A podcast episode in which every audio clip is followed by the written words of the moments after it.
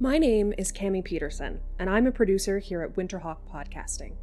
Eleven months ago, me and my friends, Zach and Austin, got our hands on a journal that horror writer Caleb Tibbs kept during the 1980s as he traveled around the country doing research for his third novel, The Corridor. Now, his publishing team at Author's Choice have always been tight lipped about his process and as longtime fans, we thought it would be enlightening to make a podcast where we follow his path across the US and get a feel for what he experienced while developing his iconic stories. During the first month that Zach and Austin were on the road, they recorded their insights on a few mini cassette tapes that they would send back to me for review and archiving, but none of them ever arrived. In the meantime, I made the guys give up their tape recorder and start just texting me voice memos with their phones. While compiling the first couple voice memos, I realized that they had inadvertently been collecting strange and uncanny stories from the people they were meeting on the road. Just as an experiment, I edited this first memo into a podcast episode, and I think I'll keep doing it as long as they keep sending them. So, with that out of the way, Winterhawk Podcasting presents Lower 48, Episode 1 Reflections.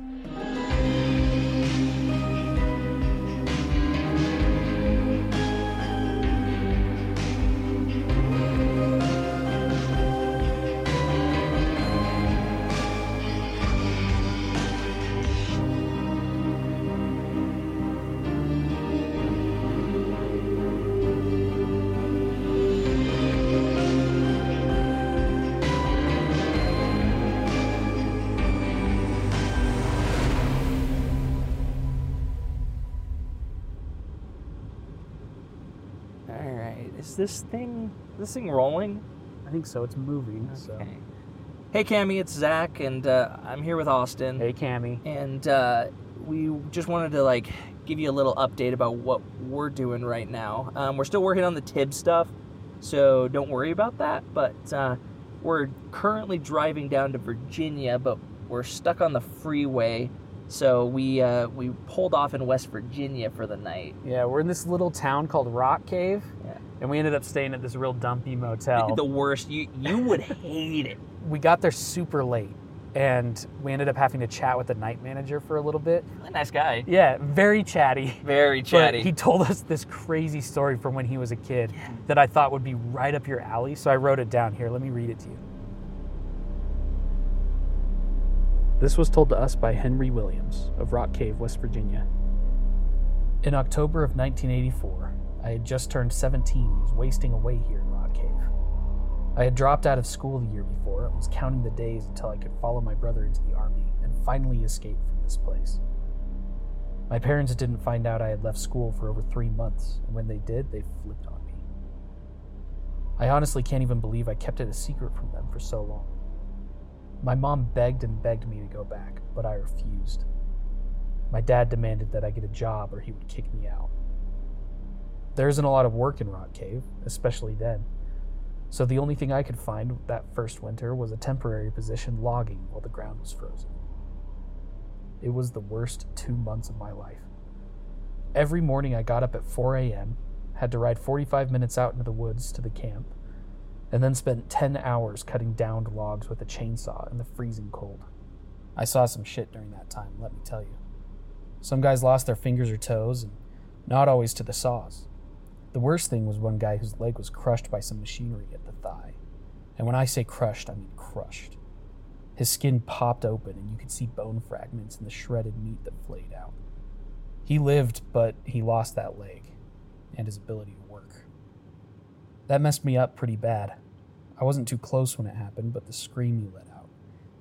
I didn't know a person could make a sound like that.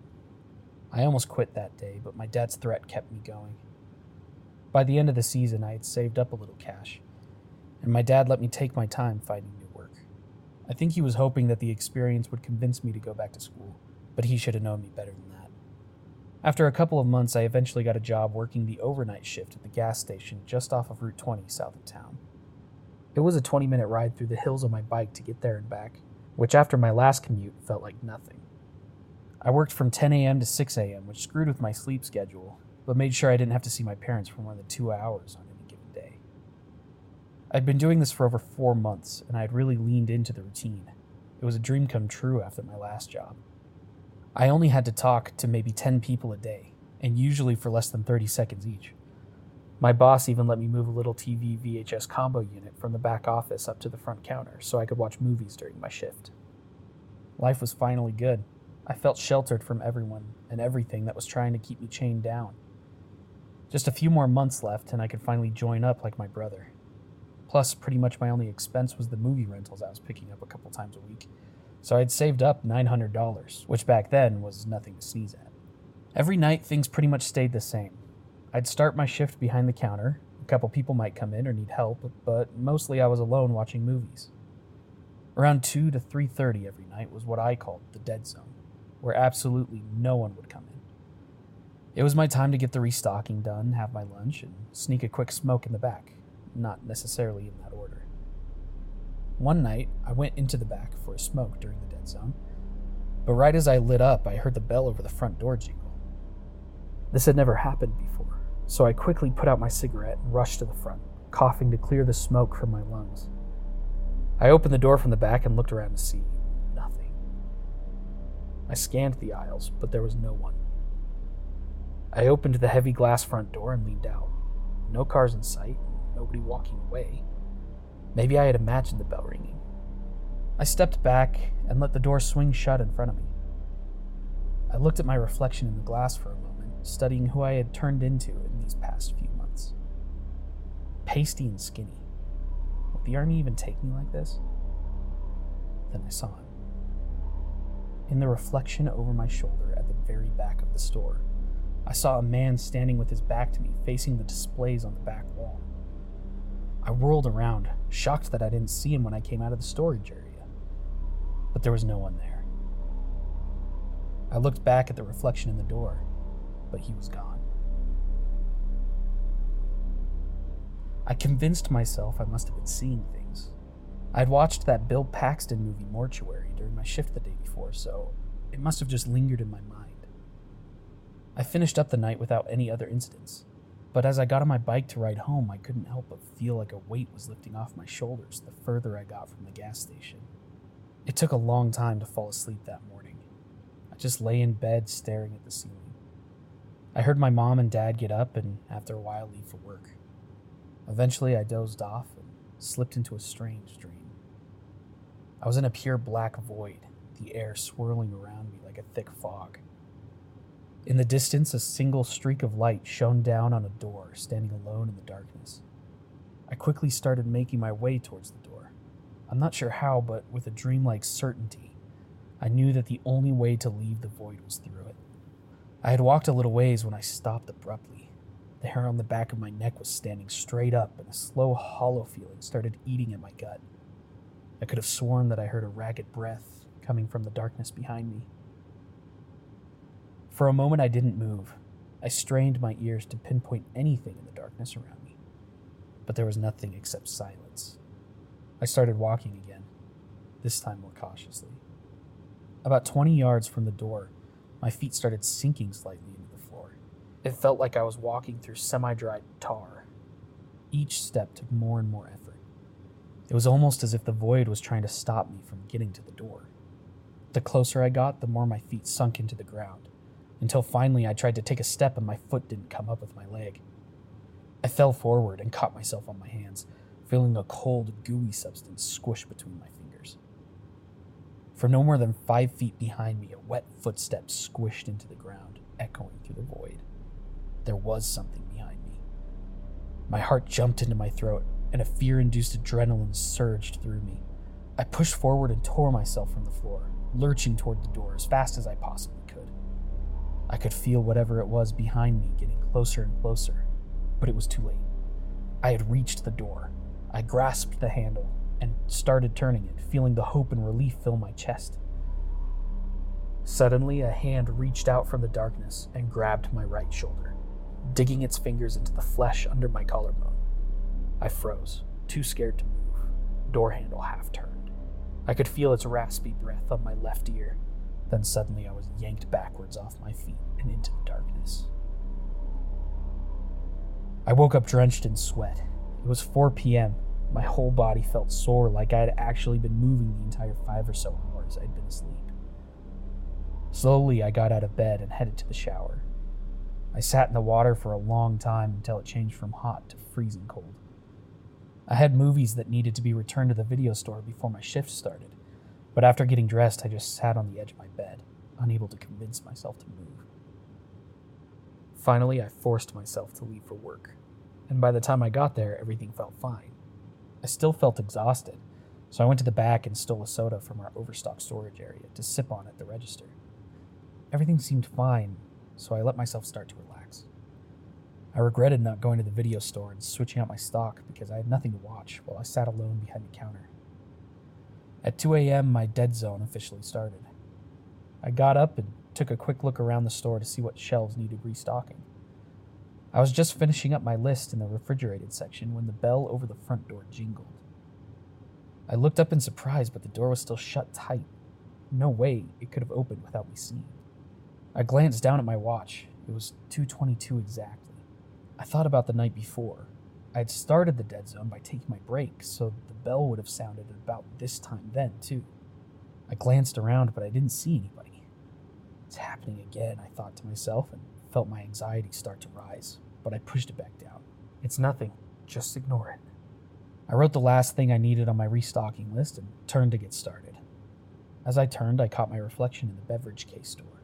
Across from me, at the other end of the store, was the man. The same man from the night before. I froze and stared. Like the previous night, his back was to me, but I noticed that he seemed a little bit closer than he had before. Trying not to move or make a sound, I slowly turned my head away from the reflection to look where he would be. Again, there was no one there. I snapped back to the reflection, but he was gone. I stood there for a moment, almost not breathing, just listening, but there was nothing to hear. Finally, I gave up and walked into the back. I tossed my list aside and just walked out the back door for a cigarette, just to calm my nerves. It ended up taking four, but after that, I felt like I could go back inside and keep working. When I got home after my shift, I went to bed, and to my surprise, I fell asleep almost immediately. It wasn't the peaceful sleep I had hoped for, though. I was back in the void. Could see the same door in the distance, and after taking a moment to compose myself, I started towards it. I could hear the presence behind me again, keeping pace with me. It was the same all over again the thick air, the floor giving me more and more resistance. The panic in my chest rose, but this time I managed to stay on my feet. This time I could make it. I should have known it was too good to be true. I got two steps away from the door, but before I could even start reaching out for the handle, the hand gripped my shoulder, digging its fingers into my skin and yanking me back into the darkness. I woke with a jolt, still in my bed, but with my sheets twisted around my legs. The next several nights were the same. At exactly 2:22 a.m., the bell above the front door would ring. No matter how I tried to avoid it, somehow within the next hour, I would see the man in a reflection, always behind me, always getting closer, always disappearing after I looked away or closed my eyes. The fear I had initially felt was numbing into a dull, resigned acceptance. The dream was still haunting me as well. Every night was the same, but with one slight change. Whatever was following me in the darkness was catching me faster and faster. Every evening when I woke up, I knew it was hopeless. I could never get to that door. But as soon as I was in the dream, I only had one thought, one driving desire get to the door as quickly as possible. Eventually, I started trying not to fall asleep at all. It seemed better to me than going through the dream again. It didn't work though. No matter how much coffee I drank or how uncomfortable I tried to make myself, I would eventually doze off and find myself back in the void. One evening, after I got out of the shower, my mom came room to tell me that the video store had called about my past due rentals. I hadn't really seen either of my parents since this all started, and I could tell that she was shocked by my appearance. I felt like I was going to drop dead from exhaustion, and I'm sure it showed. At her insistence, I finally stopped at the video store on my way to work and returned all the movies. On my way there, I decided that I wasn't going to let anything get to me tonight. I paid my late fees and rented several new movies, enough to take up my whole shift. When I got to the gas station, I did my normal routine, talked to the couple of people that came in, and at 11, started watching movies. I finished the first one and started the second, not even daring to look at my reflection in the small domed screen. Just over halfway through the second movie, the dead zone began.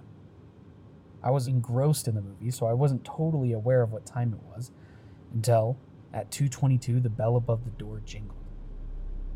I flinched but didn't look up from the movie. I was determined. My heart started racing, but I forced myself to keep watching. For a while it worked, longer than I had ever been able to keep myself from looking at a reflection up until now.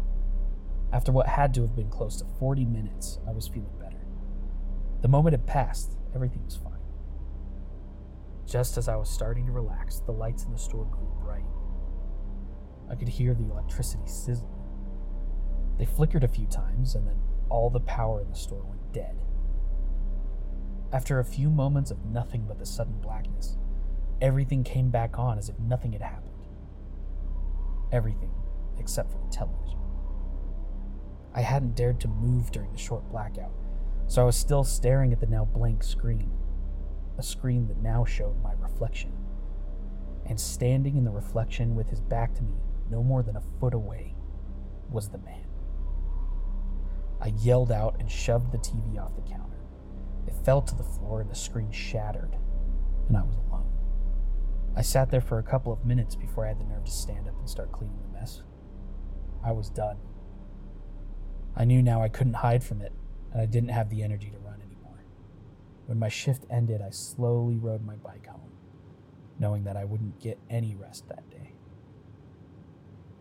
After getting in bed, I stared at the ceiling a long time, not exactly fighting the sleep, but not willing to completely give in to it either.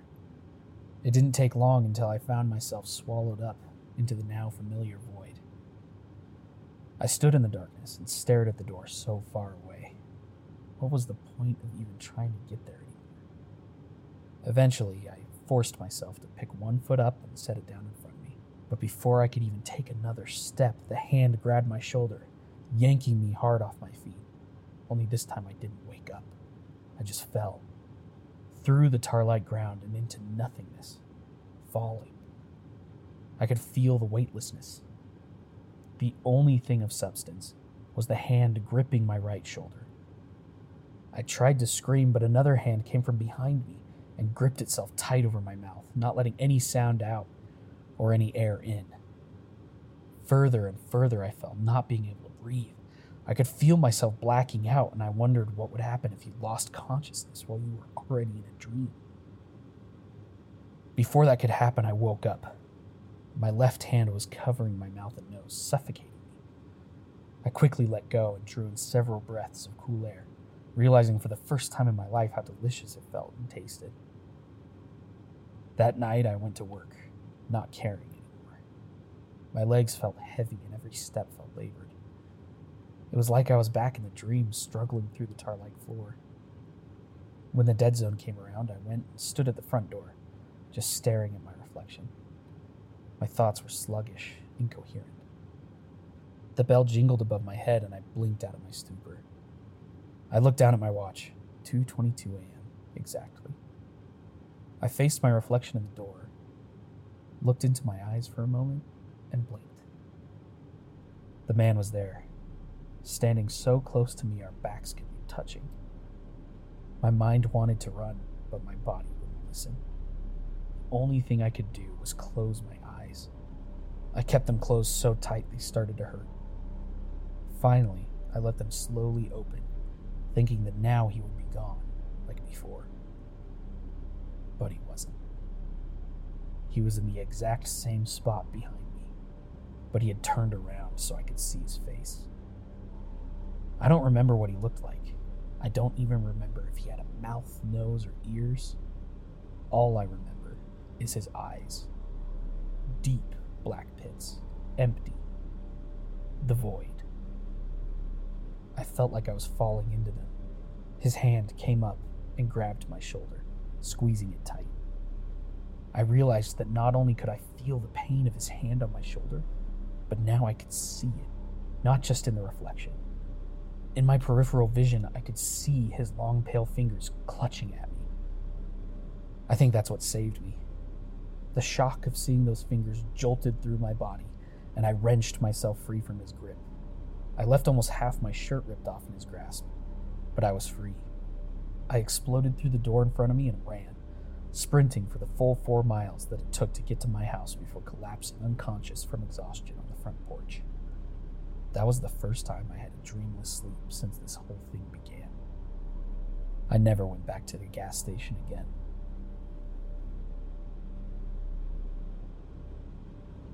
You know, I'm doing the math, and I think that he's been working as the night manager for like 40 years. You're right, because he said that's where he's been since then. That's So- crazy. So that means he never joined the military. And I was thinking about it last night after we talked with him. I thought you had to have a high school diploma to join the army. Do you? And he said, I think so. And he said that he dropped out of high school to join the army. So I looked it up, I Googled Mhm. it. And from what I was able to find, the military changed their rules so that you had to have a high school diploma like the year that he was talking, like the year this happened. That's bad timing, Henry. so I think he got stuck here because he didn't have a high school diploma. I couldn't even imagine that. that sucks. But Oh, Cammy, one other quick thing. So, uh, on our way back to the highway, we decided to just take a little detour and go check out that gas station that he told us about. And it was really weird. When we got there, it looked like it was like frozen in time, like almost like it hadn't changed since the 80s. yeah, it must have shut down like right after this happened. Yeah. And we kind of got out and started exploring it. And one thing that I noticed was that all the reflective surfaces in the building were smashed. Huh. That's true of any abandoned building. I mean, you're right. It's the you're first right, thing that happens. But like, you smash all the windows. yeah, I thought it, I just thought it was like thematically interesting, you know. Okay. All right, well, we'll talk to you later, Cammy. Bye, Cammy. Lower 48 is a production of Winterhawk Podcasting. Written and presented by Zach Berry and Austin Meredith, with music by Tyra Orgill.